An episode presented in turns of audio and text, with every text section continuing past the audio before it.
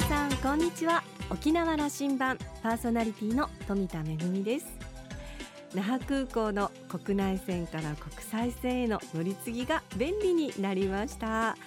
えー、国際線と国内線の旅客ターミナルをつなぐ連結ターミナル施設、えー、先日から供用が開始されています。これであの国内線ビルもそれから国際線ビルも1階が到着2階が出発3階がチェックインということで統一されまして乗り継ぎ便利になります。今まではこう外にね一旦出てからということがなくなります。それからあの国際線のチェックインカウンターも増えますし、えー、手荷物を預けた後に自動で検査するシステムも導入してスムーズな搭乗も期待されています、えー、テナントもいっぱい充実しているということですので私も早く行ってみたいなと思っています。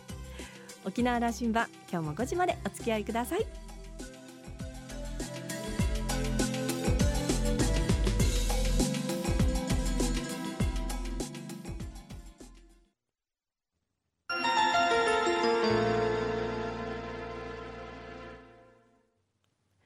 那覇空港のどこかにあると噂のコーラルラウンジ。今週はビジネスラリアート株式会社代表取締役の中西俊之さんとラウンジ常連客で沖縄大学地域研究所特別研究員の島田克也さんのおしゃべりです。中西さんは1971年生まれ京都府のご出身です。京都本社を中心に東京、上海、そして沖縄で IT ビジネスを展開し現在に至ります。15年前の沖縄進出当時からアジア展開の足がかりとしての沖縄進出とお話しされていました。中西さんはまた学生時代から鈴鹿サーキットを中心にオートバイレースをはじめ無類のバイク好きということでも有名です。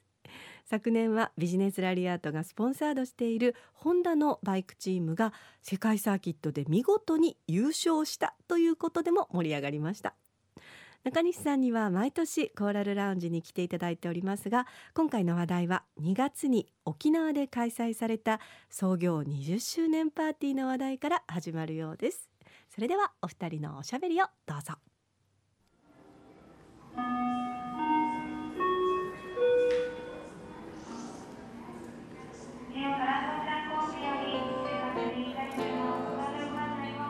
中西さん。はい創業20周年おめでとうございます。あありがとうございます。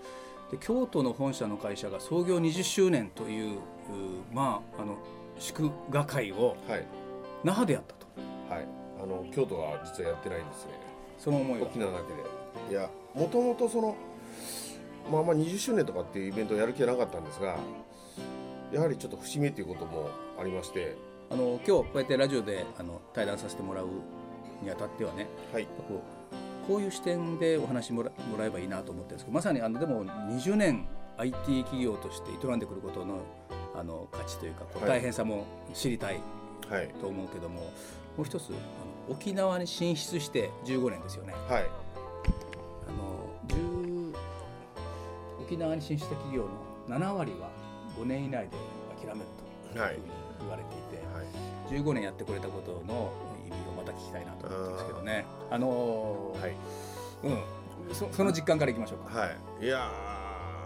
早かったような長かったようなっていうのが本当のこの15年かなと思ってます。もちろん当初こう来た頃には内地の企業は絶対失敗するよと,、えーと、多くの方に言われましたし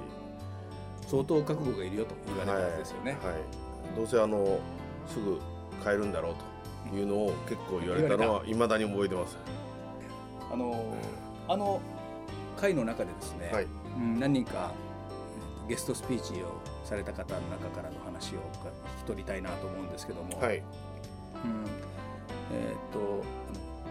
まさにバイクの話が半分ぐらいだったと思うんだけど よかったのかね、まあ、でもあの バイクの会になりましたけどね。中西さんらしい話で、えー、バイと世界で戦っているバイクの本物が来ましたよね。はい。あれはどういう意味や、うん、やはりなかなか来ないもんだって言うんでしょう。あれはちょっと本当はめったに出せないもんなんですけど触っちゃいけないもんですよね、はい、うちのちょっとチームに、えー、とお願いしてですね。沖縄だけちょっと頼むと。あのー、まあこれ社内でもよく言ってたんですけどもやっぱ世界を見るってすごく大事なんですよね。世界一になるとかですね。なった人を見るとか。そういう接するとまあ、人ってやっぱりインプレーションがやっぱり発生してくるのでなりたいとかこう思いが出てくると思うんですね。で沖縄特にその、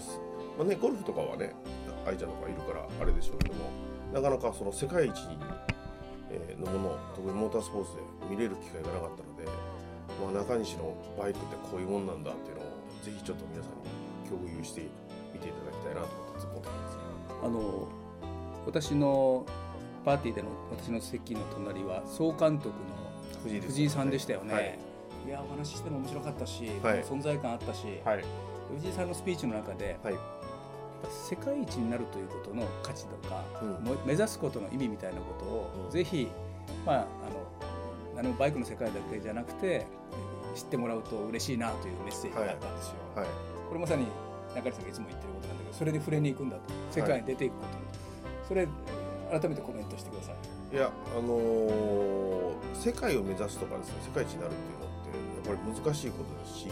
非現実的なものなんですね。ただ思いが変われば実はその現実的なものにも変わりますし身近なものにも変わると。で何でもいいんですよ僕はたまたまバイクだしで仕事は IT なので、まあ、IT で世界行きたい世界一になりたいと。でもうバイクはま趣味なので世界一ってわけにはいかないんですけどもただ、えーと、バイクでもやっぱり上を目指して世界一になりたいと思ってるとちのチームが世界一になってくれたので。でそれもまあ監督と多分思いが一緒だったんですねずっと。あのそういう視点を持つと自分の世界概念が広がるという意味なんですかね、はい、視野も変わりますし僕はバイクのおかげでだいぶ自分の視野が広がったなと思ってますね。あのバイクあれ 1, 1億いくらするんですねもうそれ以上しますね。あの換算できないんですよ。厳密に言うとですねはい。オンリーワンであるわけですそうです。全部あのワンオフで作ってるものなので換算すると、まあ、それ以上はするよねという。すみません。見た限りは300万ぐらいするかなと思うんですけど。皆さんそう言われてました。200万ですかとか言われたんですけどぶっこけそうでしたけどね、はい、でゲストでもう一人呼ばれた方に、はい、うちなんちゅうだけども、まあ、僕ら世代50代半ばぐらいで若い頃に世界一で走った荒垣さんという人がいたんでね、はい、沖縄から世界世界グランプリに出たライダーがいてたんですよ。見つかったわけね今回の機会に、はい。うん、僕は中学ぐらいの時だと思うんですけどテレビで走られてるのをよく見てまして。であの年末の時に沖縄でって言ったらあれだったら荒垣さんしか思いつかなくて、っていうかすごく有名な方だったので、まあ、もう今回初めて知り合ったんですけども知人を介してですねっと荒垣さん紹介してほしいと。ぜひ来てくださいって言ったらもう喜んでって言っていただいたんで。この世界でも世界を目指してるうちのちはいたということですよね。はい、もうそれだいぶ前ですよ。三十年ぐらい前じゃないですかね。でトークショーを翌日してね。はい。あれも大盛況でおかげさまでありがとつとつと喋られたけどもやっぱりあの味わいがありましたよ、はい、やっぱり世界に行ってた人って違います。ね経験が違うのであのもう一人ゲストであの中西さんが呼んだ人に浦添市の教育長へしているあの竹本さんが、はい、竹本さんまたあの独特のしゃべりで何言ったかというとやっぱりあのうちなんちゅうは島に守りに行くけども命知らずで世界に出ていくやつが経営者にいないと沖縄もいかんよなというメッセージがあったんだけども、はい、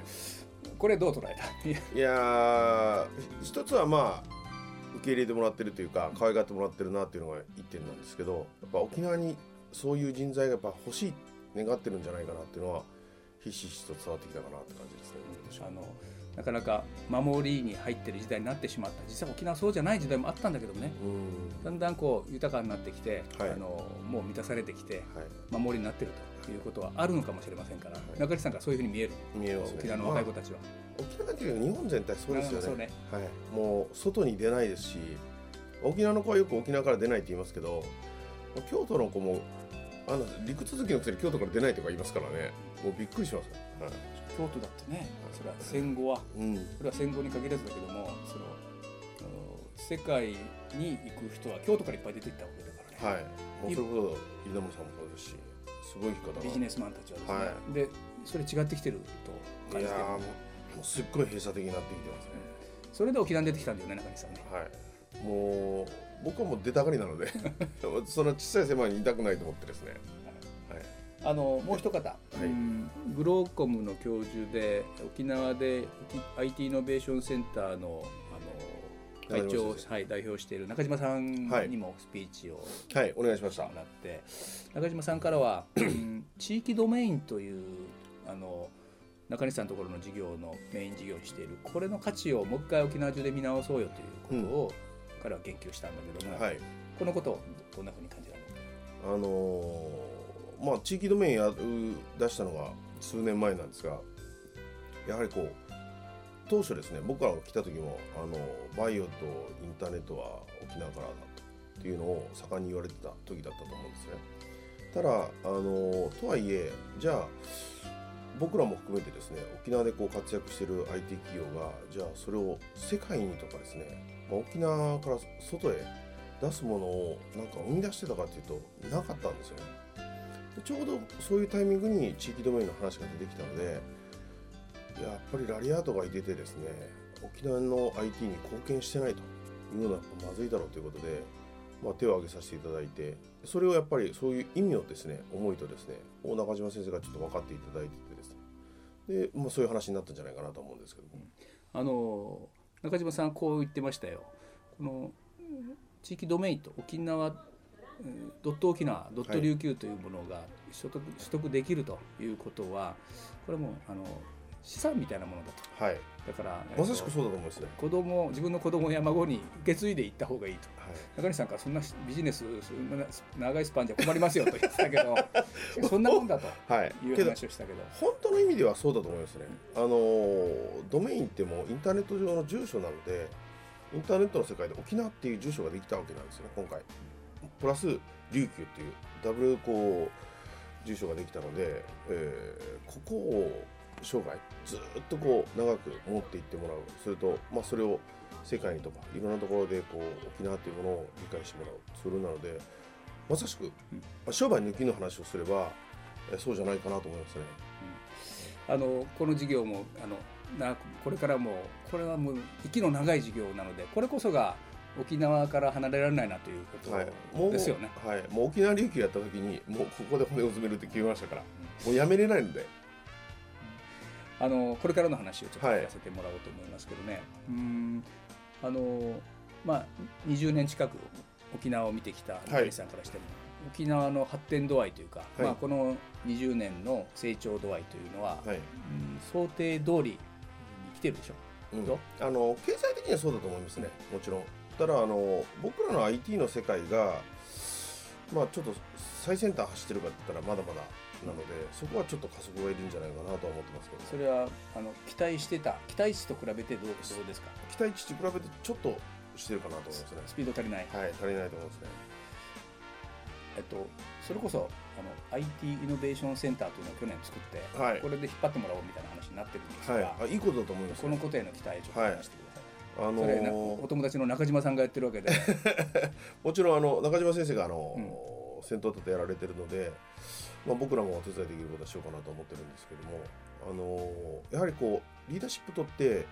やっていくっていう環境ってやっぱりいるんじゃないかなと正直ですね。僕らもこの十数年沖縄でお仕事させていただいて、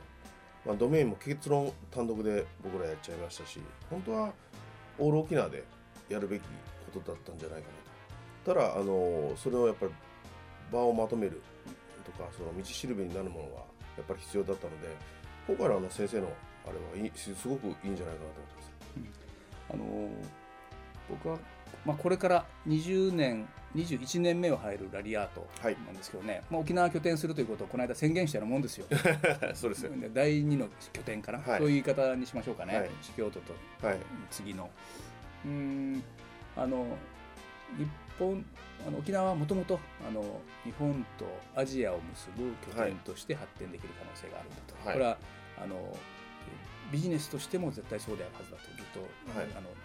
思っていたし実証もしてきたつもりなんだけど、はい、それはもう絶対その通りこの展開だと思ってこれに乗るかどと思うんだけどもその話は、もうそれに乗ろうと思ってますね。なので、えー、まあこれ昔から言ってるんですけども、えーと、アジアはラリラリアートグループの中でアジアを展開する拠点は沖縄だと。で僕はまあヨーロッパに行きたいのでヨーロッパは京都から行こうぜと。なのであの二大ゲートウェイでみたいなイメージでで実際に沖縄からこうアジアを行く方がいろんな意味で、えー、うまくいくと思うんですね。で実際にそれは経済もそうなってきてますしでこれはもう物理的なものなのでもうこれはもう確実じゃないかなと思ってます、あの沖縄で事業をこれからも継続していくとはいもちろんですよ、はい、15年経って、はい、何が資産かなと思うと、うん、やっぱり15年経ってあのパーティー80名みんななかなか気持ちがある人が、はい、まあなんか中西さんと一緒にビジネスしてる人ばっかりじゃない感じ ほとんど損得考えてない人たちが集まってきた感じがするんだが、はい、多分それが最大の資産でしょう。はい、もうそれもう人ですね、うん、あの15年やって何が沖縄でできたかったらやっぱりあの来ていただいた皆さん。まあ、当日ちょっと来れなかった方もあのお祝いの祝辞いただいたんですがもうそこの人脈が全てだと思います、ね、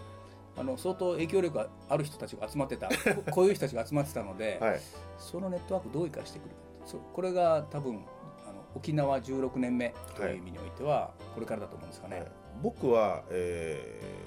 ー、うちがそれを使うというよりもこのネットワークを使って次の世代に、えー、活用していきたいなってすごく思ってるんですね。この15年僕やってきましたし、えー、これからももちろん僕も関わっていくんですがまあ、正直こう100年も200年も生きれるわけじゃないですしあの冗談で中島先生が120歳とか言われてましたけど120まで僕も正直経営ができないのでただこんだけこういいものが沖縄でできてきたので長くラリアートが沖縄でやり続けるためには、えーと、僕じゃなくてもラリアートが沖縄で頑張れるという次の世代にこうどう生かしていけるかがテーマじゃないかなと思ってます、ね、あの僕の説で言うとその第一第一世代の IT 革命が終了したところの20年を過ごしたと、はい、これから世の中第2 IT 革命に入っていきますから、はい、その中でどう展開できるかがあのそれこそ情報系企業にみんな問われてるし、ね、あのラリアートがそこで勝負する場なんだと思いますね。はいでもうこれはもううちが作って我々が作ってきたラリアートとラリアートの人脈を次のこう沖縄の20代30代の世代の子が頑張ってくれれば一番いいんじゃないかなと思ってます。沖縄のこの場での活躍、ま、ますます期待しています。はいありがとうございます。気をつけて。はい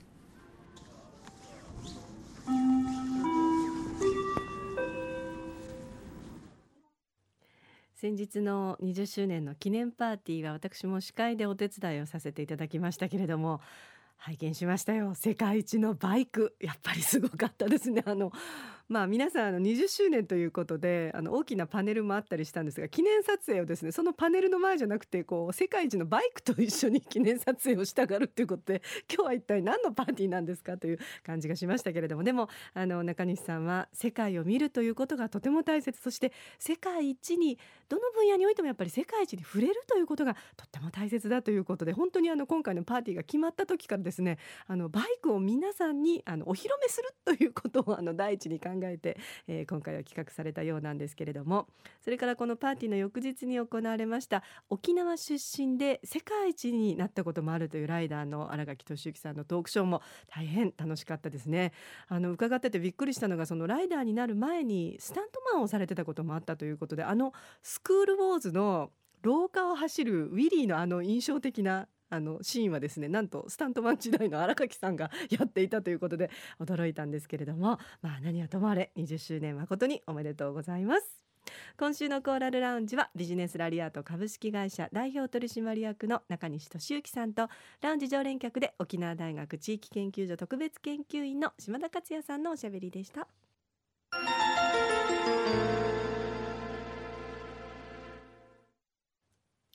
めぐみのあしゃぎだよりのコーナーです。今日は舞台公演のご案内です。今度の金土日29、30、31国立劇場沖縄小劇場で行われますえクテーラン人々という何やら意味深な演劇がございます、えー、こちらですね、えー、脚本を書かれたのは沖縄出身の作家伊波雅子さんであの小説おむつと走るで新沖縄文学賞を受賞されまして、えー、この作品をもとにした舞台のおむつと走るの脚本を書かれましてこの作品は沖縄公演の再演とそれから東京公演を重ねて、えー、今回のクテーラン人々が2作目の台本ということになっております。そして演出は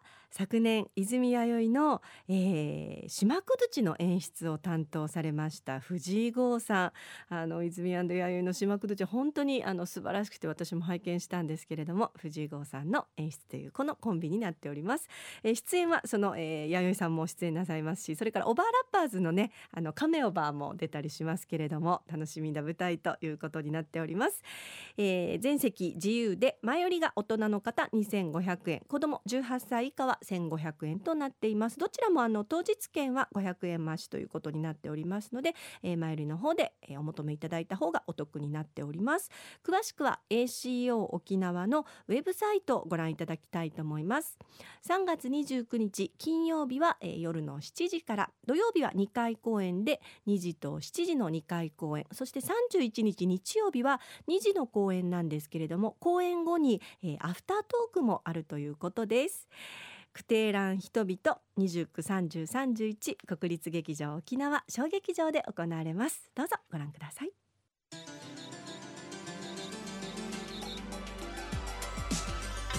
ラジオ沖縄ではラジコでの配信を行っています。スマートフォンやパソコンでリアルタイムでお聞きいただけるほか1週間の振り返り聴取も可能です。沖縄羅針盤の過去の放送音源はポッドキャストでも配信しておりますのでラジオ沖縄のホームページからアクセスしてお楽しみください。